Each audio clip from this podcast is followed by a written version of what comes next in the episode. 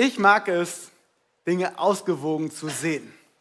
Das entspricht irgendwie meiner Persönlichkeit. Wenn ich so Persönlichkeitstests mache, dann lande ich meistens irgendwo in der Mitte. Positiv könnte man sagen, ich bin die goldene Mitte. Negativ könnte man sagen, ich bin nichts Halbes und nichts Ganzes. Wie auch immer man es sehen will, irgendwie neige ich dazu, so beide Seiten zu sehen. Das liegt auch an meiner Prägung. Mein Vater hat mir das irgendwie vorgelebt. Immer wenn ich mit meinem Vater diskutiert habe und leidenschaftlich eine Seite vertreten habe, dann kam von seiner Seite aber die andere Seite. Er hat irgendwie immer so die Tendenz, die Gegenposition einzunehmen. Und manchmal war das augenöffnend, manchmal war es einfach nur nervig. Aber gut, Papa, du hörst immer meine Predigten an, also Dankeschön, dass du mein Papa bist.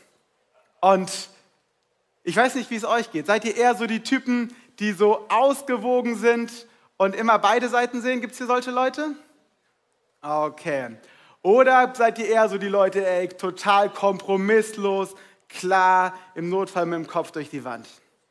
Okay, Jonas meldet sich, das ist schon mal passend. Ähm, ihr anderen verschwindet hier so ein bisschen im Nebel.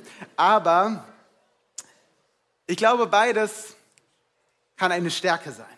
Ich erlebe zum Beispiel mein vermittelndes, verstehendes, meine Persönlichkeit als Stärke, wenn ich in einem Team zusammenarbeite. Mir gelingt es, andere zu verstehen, nicht nur stur meine eigene Position zu vertreten und verschiedene Positionen zu einem gemeinsamen Weg zu verschmelzen. Verständnis zu haben für Menschen, die anders denken und anders entscheiden wollen. Aber manchmal ist es auch eine Schwäche. Manchmal ist es eine Schwäche, weil ich meine eigene Position nicht klar genug vertreten kann. Oder manchmal ist es eine Schwäche, weil ich mich darauf einlasse, schlechte oder faule Kompromisse einzugehen. Weil ich in Dingen Kompromisse mache, in denen man keine Kompromisse machen sollte, sondern klar und konsequent sein sollte. Und über eine dieser Entscheidungen, wo es wichtig ist, klar und konsequent zu sein, möchte ich heute mit euch sprechen wo Kompromisse schädlich sind. Und damit möchte ich klar machen, Kompromisse sind nicht immer schädlich. Jeder von euch, der verheiratet ist, weiß, Ehe fordert Kompromisse. Wer in der Ehe keine Kompromisse eingeht, fährt seine Ehe sehr schnell gegen die Wand. Aber andere Bereiche des Lebens erfordern Klarheit und keine Kompromisse. Und ich möchte gerne mit euch in die Bibel schauen, auf Jesus schauen. Wir haben uns als Elim vorgenommen, wir wollen dieses Jahr uns besonders darauf fokussieren, was bedeutet es, Jesus nachzufolgen? Wie können wir Jesus nachfolgen? Unser Jahresvers ist, kommt, folgt mir nach. Jesus ruft uns, er lädt uns ein, seinen Nachfolger zu sein. Wir wollen von ihm lernen. Wir wollen uns von ihm inspirieren lassen. Wir wollen seine Worte auf uns wirken lassen und uns verändern lassen. Und was für ein Typ war denn nun Jesus? Auf der einen Seite sehe ich bei Jesus, dass er sehr viel Liebe und Geduld mit Menschen hatte. Er hat sich Zeit genommen für Menschen, die von den radikalen Gesetzeslehrern seiner Zeit schon längst aufgegeben worden waren. Da war zum Beispiel die Ehebrecherin in Johannes 8. Man brachte sie zu ihm und sagte, sie muss gesteinigt werden, sie hat die Ehe gebrochen und das Gesetz des Mose fordert diese Strafe. Und das stimmte. Diese Strafe stand im Gesetz des Mose und steht noch heute dort. Doch Jesus fand einen Kompromiss. Er sagte nicht, klar, los geht's und nahm den ersten Stein. Aber er sagte auch nicht, ey, kommt Leute, Ehebrechen, das kann doch jedem mal passieren. Mach dir nichts draus, Gott hat dich immer noch lieb. Er benannte die Sünde klar beim Namen und sagte der Frau, sie soll ihr Leben ändern. Aber er führte den Gesetzeslehrern ihre eigene Schuld vor Augen und gab der Frau eine zweite Chance. Und dann auf der anderen Seite ist Jesus total radikal. Wenn man die Bergpredigt liest, dann bin ich manchmal schockiert, wie klar und radikal er in seinen Aussagen ist. Die Bergpredigt steht in Matthäus 5 bis 7 und das ist so die Predigt, von der am meisten ähm, im Neuen Testament aufgeschrieben ist, die Jesus gehalten hat. Und ich schaue mal mit euch rein in Matthäus 5, Vers 27. Ihr habt gehört, dass im Gesetz von Mose, dass es im Gesetz von Mose heißt, du sollst nicht die Ehe brechen. Das ist ja schon ziemlich klar eigentlich. Aber Jesus setzt einen obendrauf. Ich aber sage, wer eine Frau auch nur mit einem Blick voller Begierde ansieht, hat im Herzen schon mit ihr die Ehe gebrochen. Das ist unfassbar radikal. Wenn ich diesen Anspruch, wenn wir diesen Anspruch auf uns anwenden, ich vermute, dann wird es nicht viele Männer hier im Raum geben, die noch nie in ihrem Herzen die Ehe gebrochen haben. Jesus konnte sehr klar und kompromisslos sein. Und über eins der Themen, wo er sehr klar und kompromisslos ist, wo er sogar noch deutlich mehr darüber geredet hat, als zum Beispiel über Ehebruch, möchte ich heute mit euch sprechen. Und das ist unser Umgang mit Geld. Jesus war sehr klar in seinen Worten, wie wir mit Geld umgehen sollen. Und er sagt ganz klar, Gott oder Geld, beides geht nicht. Das ist der Titel, den ich meiner Predigt heute gegeben habe. Und ich möchte reinsteigen in das Matthäus-Evangelium, in die Bergpredigt, ein Kapitel weiter hinten als eben, Kapitel 6, Vers 19 folgende. Sammelt keine Reichtümer hier auf der Erde an, wo Motten oder Rost sie zerfressen oder Diebe einbrechen und sie stehlen können. Sammelt euch Reichtümer im Himmel, wo sie weder von Motten noch von Rost zerfressen werden und vor Dieben sicher sind. Jesus stellt hier zwei Dinge gegenüber. Reichtümer auf der Erde und auf der anderen Seite Reichtümer im Himmel. Das eine soll man sammeln, die Reichtümer im Himmel. Nach dem anderen soll man nicht streben, Reichtümer auf der Erde. Doch warum dieser krasse Gegensatz? Kann man nicht beides haben? Also wenn ich ehrlich bin, ich will gerne beides haben. Ich will Gott dienen, aber reich sein finde ich nicht schlecht. Würde ich auch gern. Aber Jesus macht hier einen Gegensatz. Und das ist tatsächlich für die jüdische Kultur sogar eigentlich ungewöhnlich. Denn schauen wir uns doch mal die Stammväter an. Schauen wir uns einen Abraham an, einen Isaac an, einen Jakob an. Die waren alle nicht gerade arm. Die hatten Bedienstete, die hatten Tiere ohne Ende. Und das alles war ein Zeichen des Segens Gottes. Diesen Reichtum haben sie von Gott geschenkt bekommen. Und jetzt, warum macht Jesus hier so einen Widerspruch? Irgendwie muss das doch nicht sein, denke ich mir.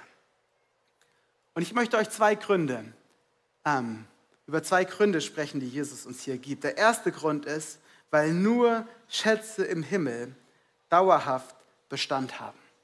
Jesus redet über Reichtum oder über Schätze im Himmel. Und auch dieser Begriff knüpft an an eine jüdische Tradition. Und zwar ist im Talmud, das ist die ähm, jüdische Tradition der Auslegung und der Anwendung ähm, der Bibel. Also da haben immer wieder Rabbiner die Bibel ausgelegt und angewendet und das wurde dann gesammelt im Talmud. Und dort steht eine Geschichte über einen König namens Monobas. Und da wird über Monobas erzählt, als sein Land eine schwere Zeit durchmachte und eine Hungersnot kam, nahm Monobas, der König, alle Schätze, die seine Vorfahren angehäuft hatten, den gesamten Staatsschatz, und er verkaufte ihn und er nahm das Geld und kaufte Essen für die Armen. Und er fütterte sein Volk durch mit dem Geld seines Hauses. Und als seine Brüder das mitbekamen, rannten sie zu ihm und sagten, ey, was machst du da, Monobas? Das kann doch nicht sein. Unsere Väter haben Jahre, Jahrzehnte lang gespart und den Reichtum und den Wohlstand unseres Hauses gemehrt. Sie haben dafür gesorgt, dass es uns gut geht. Und du in einem einzigen Jahr gibst alles aus. Das kannst du doch nicht bringen. Aber Monobas antwortete ihnen, ich, äh, meine Eltern haben den Besitz und Wohlstand lediglich auf Erden gemehrt. Ich aber sammle meinen Schatz im Himmel. Meine Väter haben ihren Reichtum unten gelagert. Ich lagere meinen Reichtum oben. Meine Väter haben an einem Ort gelagert, der manipuliert werden kann. Ich lagere meinen Reichtum an einem Ort, der nicht manipuliert werden kann. Meine Väter haben Schätze von Geld gesammelt. Ich aber habe Seelenschätze gesammelt. Schon aus strategischer Sicht ist es unklug, wenn man an die Ewigkeit glaubt, nur Reichtum für das Diesseits zu sammeln. Unser Leben ist endlich. Und alles, was wir auf dieser Welt haben, alles Geld, alles, aller Besitz, wir können ihn nicht mitnehmen. Das letzte Kleid hat keine Taschen. Alles, was wir haben, werden wir einmal zurücklassen müssen. Nur Schätze im Himmel haben dauerhaft Bestand. Nur wenn ich meinen Reichtum in das Reich Gottes investiere, nur dann entsteht ewiger und dauerhafter Segen daraus. Das ist der erste Punkt.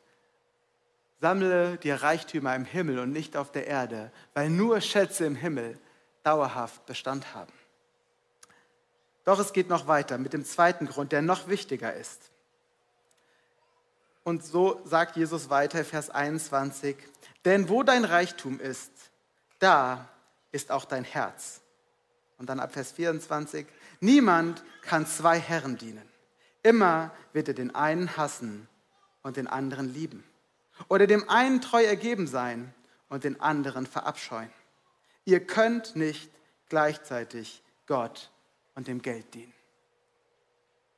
Pastor Matthias hat letzte Woche eine großartige Predigt über Malachi gehalten.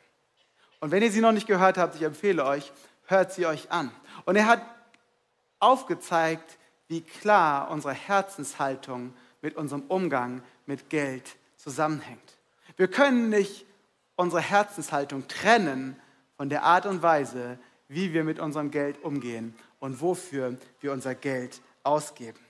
Jesus sagt hier, denn wo dein Reichtum ist, da wo dein Schatz ist, das, was dir wirklich wichtig ist, das, wonach du strebst, da ist auch dein Herz. Wir können gar nicht anders. Wir hängen unser Herz an unseren Schatz, an das, was uns am wichtigsten ist. Das kann hier, wie hier vor allen Dingen angesprochen, was Materielles sein. Geld, Besitz, ein Haus, ein Auto. Aber das kann auch was anderes sein. Das können Menschen sein. Zum Beispiel meine eigenen Kinder. Wenn meine ganze Zufriedenheit, mein Glück nur noch daran hängt, dass meine Kinder Erfolg haben. Oder mein Partner. Ja, meine ganze Männlichkeit liegt daran, dass ich eine hübsche Frau habe. Sammelt euch nicht Schätze auf dieser Welt, denn sie werden vergehen. Und wenn wir das tun, dann hängen wir unser Herz daran. Doch Jesus geht noch weiter. Niemand kann zwei Herren dienen. Ihr könnt nicht gleichzeitig Gott und dem Geld dienen. Jesus sagt nicht, ihr solltet nicht Gott und dem Geld dienen. Jesus sagt auch nicht, ihr dürft nicht Geld, Gott und dem Geld dienen. Er sagt, ihr könnt nicht Gott und dem Geld dienen. Für Jesus ist es offensichtlich unmöglich, gleichzeitig Gott zu dienen und dem Geld zu dienen. Das passt einfach nicht zusammen. Das ist fundamental verschieden. Es widerspricht sich. Es ist unmöglich, Gott zu dienen und dem Geld zu dienen. Unsere Kultur ist ja auf Wohlstand, auf Geld, auf Vergnügen aufgebaut. Wir versuchen, unsere eigenen Bedürfnisse zu befriedigen. Wir versuchen, so gut es geht, glücklich zu werden. Und natürlich, wir wollen die Welt auch noch ein klein bisschen besser machen und hier und dort tun wir auch was Gutes und wollen, dass die Welt sich weiterentwickelt, solange es uns persönlich nicht zu viel kostet. Machen wir als Jünger Jesu da eine wirkliche Ausnahme? Besitzt, besitzen wir unser Geld oder besitzt unser Geld uns? Arbeiten wir für unser Geld oder lassen wir unser Geld für Gott arbeiten? Nämlich indem wir es investieren in sein Reich, damit ewiger Segen daraus entstehen kann, damit er es einsetzen kann für das, was ihm wichtig ist.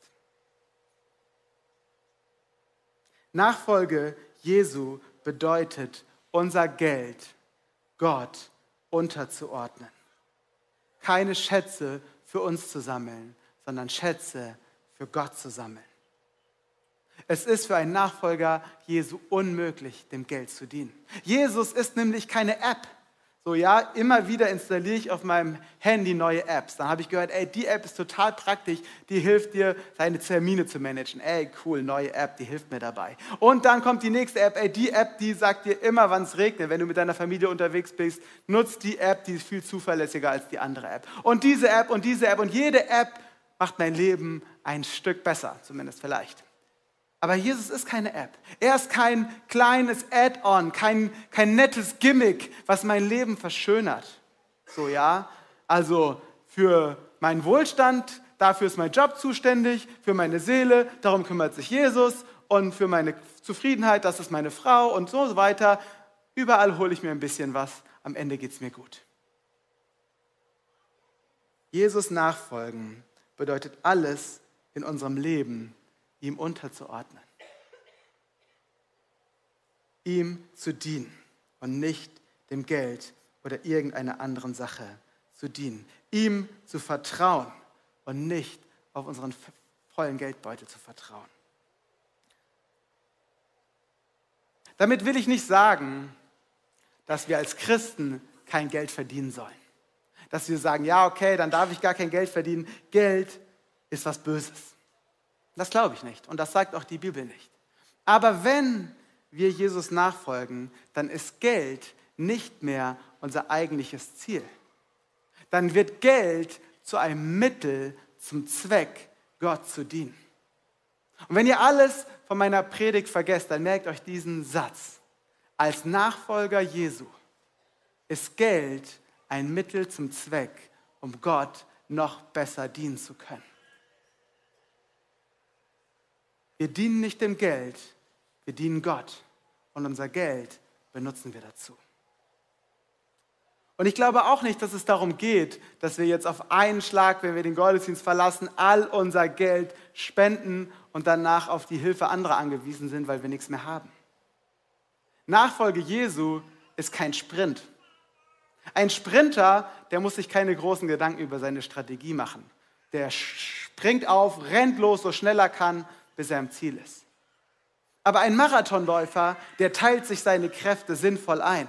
Der überlegt, wie er strategisch die ganze volle Strecke durchhalten kann. Und das ist Nachfolge Jesu. Wir dienen nicht dem Geld, aber wir sind gute Verwalter des Geldes, damit wir damit Gott auf maximale Art und Weise dienen können und es zu seiner Ehre einsetzen können. Wir hängen unser Herz nicht an unser Geld, sondern an Gott und setzen unser Geld ein, um ihm zu dienen, um ihn zu ehren. Und somit sammeln wir uns Schätze im Himmel. Vielleicht bist du jetzt hier und denkst, Martin, du hast gut reden. Über Schätze sammeln kannst du ja viel erzählen, aber mit meinem Leben hat das nichts zu tun. In meinem Leben ist schon Mitte des Monats Ebbe auf dem Konto. Da ist nichts mit Schätze sammeln und ansparen und mein Herz daran hängen. Da gibt es nichts an Reichtum, an Wohlstand. Und auch dann möchte ich dir sagen, hat Jesus dir was zu sagen. Denn nachdem Jesus seine Rede über das Geld besonders vielleicht an die Wohlhabenderen richtet, an die, die die Chance haben, Reichtum anzusammeln. Und dazu muss man sagen, heute sind wir alle wahrscheinlich im Durchschnitt zumindest viel, viel wohlhabender als die Zuhörer, die Jesus damals hatte. Aber Jesus richtet sich auch an die, die wenig haben. Lasst uns mal schauen, was er weiterschreibt. Und der Text ist etwas länger, aber ich finde ihn so ausdrucksstark, deswegen möchte ich ihn komplett vorlesen. Darum sage ich euch, sorgt euch nicht um euer tägliches Leben, darum, ob ihr genug zu essen, zu trinken oder zum Anziehen habt. Besteht das Leben nicht aus mehr als aus Essen und Kleidung? Schaut die Vögel an. Sie müssen weder säen noch ernten, noch Vorräte ansammeln, denn euer himmlischer Vater sorgt für sie.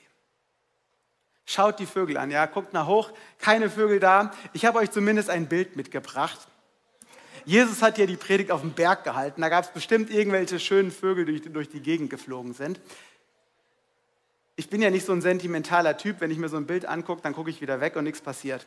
Aber wenn ich mir jetzt mal die Zeit nehme, ähm, dieses Bild wirklich zu betrachten und auf mich wirken zu lassen, dann passiert da schon so ein bisschen was. Dann sehe ich Vögel, die einfach, ja, einfach schwerelos scheinen. Ja? Ihr könntet das garantiert viel besser beschreiben. Und trotzdem, trotzdem hat es mich berührt. Ja, ich kann es nicht ausdrücken. Aber sie fliegen, sie sind frei. Und das ist ein Geschenk Gottes. Sie machen sich keine Sorgen. Sie genießen die Freiheit. Sie leben einfach ihr Leben. Seht euch die Vögel an. Sie müssen weder säen noch ernten, noch Vorräte ansammeln, denn euer himmlischer Vater sorgt für sie. Und ihr, ihr seid ihm doch viel wichtiger als sie. Können all eure Sorgen euer Leben auch nur einen, einen Augenblick verlängern, einen einzigen Augenblick verlängern? Nein, das können sie nicht. Und warum sorgt ihr euch um eure Kleider? Schaut euch die Lilien an, wie sie wachsen. Vielleicht zum Glück wachsen auf unserem Teppich noch keine Lilien, aber ich habe euch auch hier ein Bild mitgebracht. Und wenn ich mir das anschaue, dann bin ich schon begeistert. Ja, also wenn ich diese Farben sehe, diese einfach Schönheit, das hat Gott geschaffen. Wenn ich, wenn ich das sehe und dann erzählt mir jemand, das wäre alles irgendwie durch Zufall entstanden, dann denke ich mir, ey Mann, du hast großen Glauben.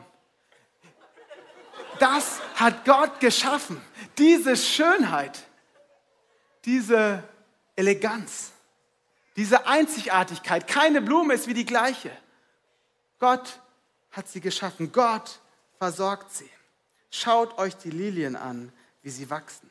Sie arbeiten nicht und nähen sich keine Kleider. Trotzdem war selbst Salomo in seiner ganzen Pracht nicht so herrlich gekleidet wie sie. Wenn sich Gott so wunderbar um die Blumen kümmert, die heute aufblühen und schon morgen wieder verwelkt sind, wie viel mehr kümmert er sich dann um euch? Euer Glaube ist so klein. Hört auf, euch Sorgen zu machen, um euer Essen und Trinken oder um eure Kleidung. Warum sollt ihr leben wie Menschen, die Gott nicht kennen und diese Dinge so wichtig nehmen? Euer himmlischer Vater kennt eure Bedürfnisse.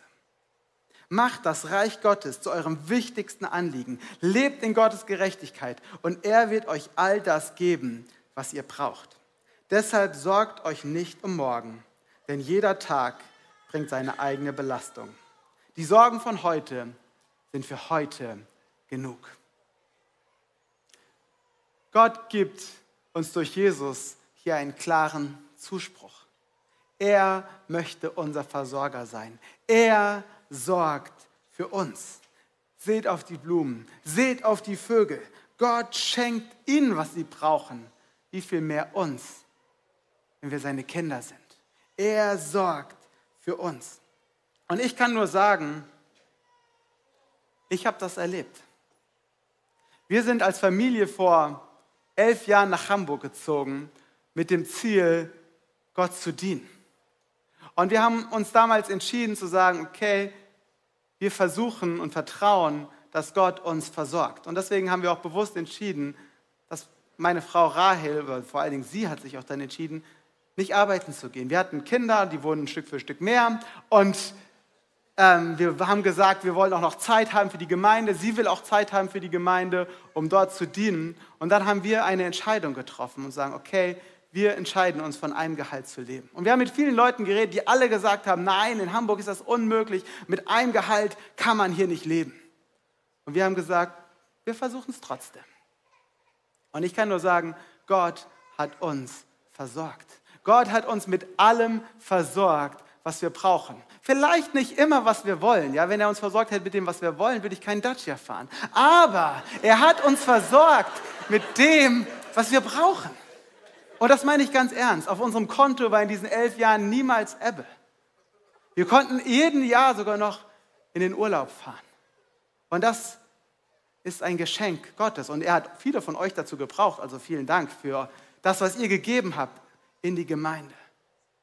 Gott hat sich uns als treuer Versorger erwiesen.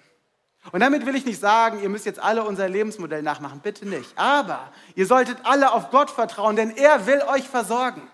Er ist unser Versorger.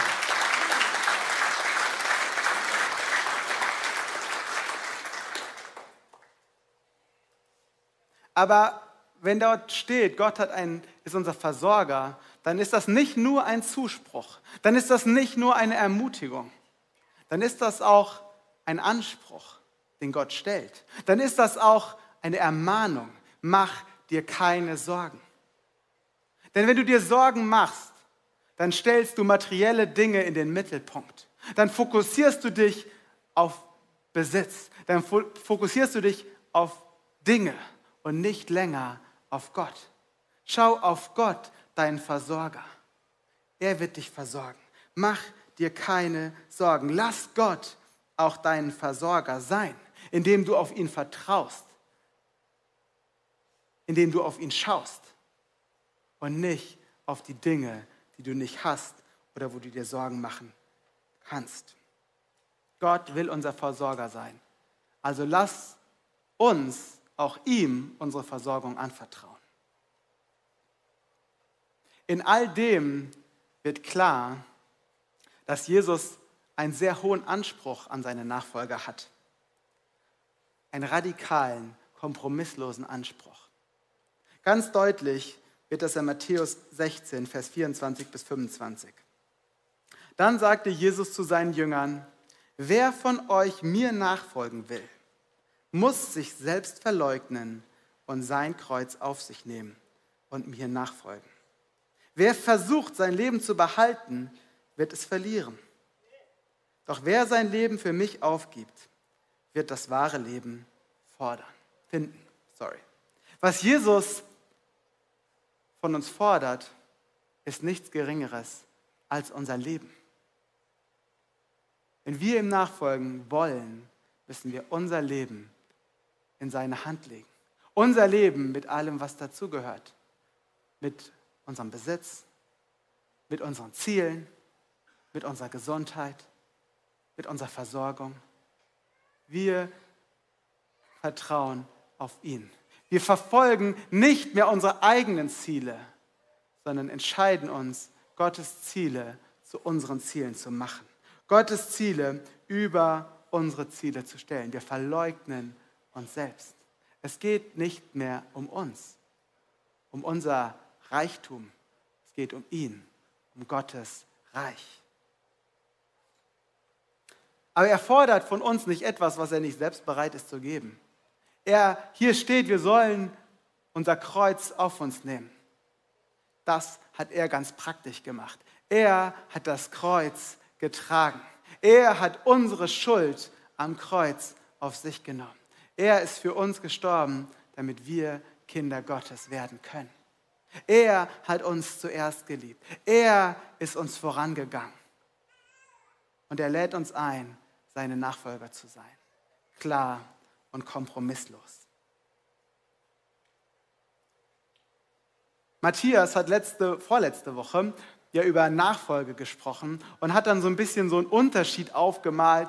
Was macht ein Christen aus und was macht ein Nachfolger aus? Und natürlich ist Christ grundsätzlich auch was Positives. Christ wurden die Menschen zuerst genannt, die zu Christus gehören. Aber Christ, dieser Begriff, der hat irgendwie so was Statisches, so was Unbewegtes. Ich bin Christ. Das vermittelt, ich habe mich irgendwann mal entschieden, zu Christus zu gehören. Aber Nachfolger zu sein, das ist etwas Dynamisches. Nachfolger zu sein, dazu muss ich mich jeden Tag entscheiden. Schauen wir uns doch mal die Jünger Jesu an. Jeden Morgen sind sie aufgewacht, haben irgendwo in der Pampa geschlafen, hatten vielleicht nicht mal ein richtiges Bett, waren verspannt, der Rücken hat wehgetan. Und dann haben sie vielleicht gedacht, oh, ich könnte jetzt nach Hause gehen, in mein altes Zuhause, da habe ich ein Bett. Aber nein, sie dackeln weiter Jesus hinterher. Die ganze Zeit hinter Jesus her. Sie haben nicht entschieden, wo sie hingehen. Oh, Jesus, lass uns mal in dieses Restaurant gehen. Lass uns mal nach Jerusalem gehen, da ist es so schön. Nein, wir müssen nach Samaria, da sind die Leute so stinkig. Da will ich nicht hin. Aber ihr Wille hat nicht mehr gezählt. Sie haben nicht den Weg geführt. Sie haben sich entschieden, Jesus nachzufolgen. alles in ihrem Leben Jesus unterzuordnen. Und zwar jeden Tag aufs Neue. Und das bedeutet es, ein Nachfolger Jesus zu sein. Und dazu lädt Jesus uns ein. Und wir möchten uns fragen, möchten wir das? Sind wir bereit dazu? Und damit möchte ich nicht sagen, ich habe es schon total drauf.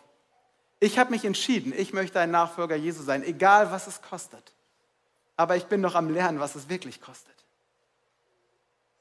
Und ich möchte euch einladen, lasst uns als Christen Nachfolger sein. Lasst uns unsere Zugehörigkeit zu Gott nicht an einer Entscheidung festmachen, die wir irgendwann mal getroffen haben, vor fünf, vor zehn, vor 20 Jahren. Lasst uns unsere Zugehörigkeit zu Gott jeden Tag neu klar machen. Ich folge Jesus nach und ich ordne alles in meinem Leben ihm unter. Ich diene nicht meinem Vergnügen, ich diene nicht meinem Reichtum, ich diene Gott. Und alles in meinem Leben ist ein Mittel zu diesem Zweck. Amen.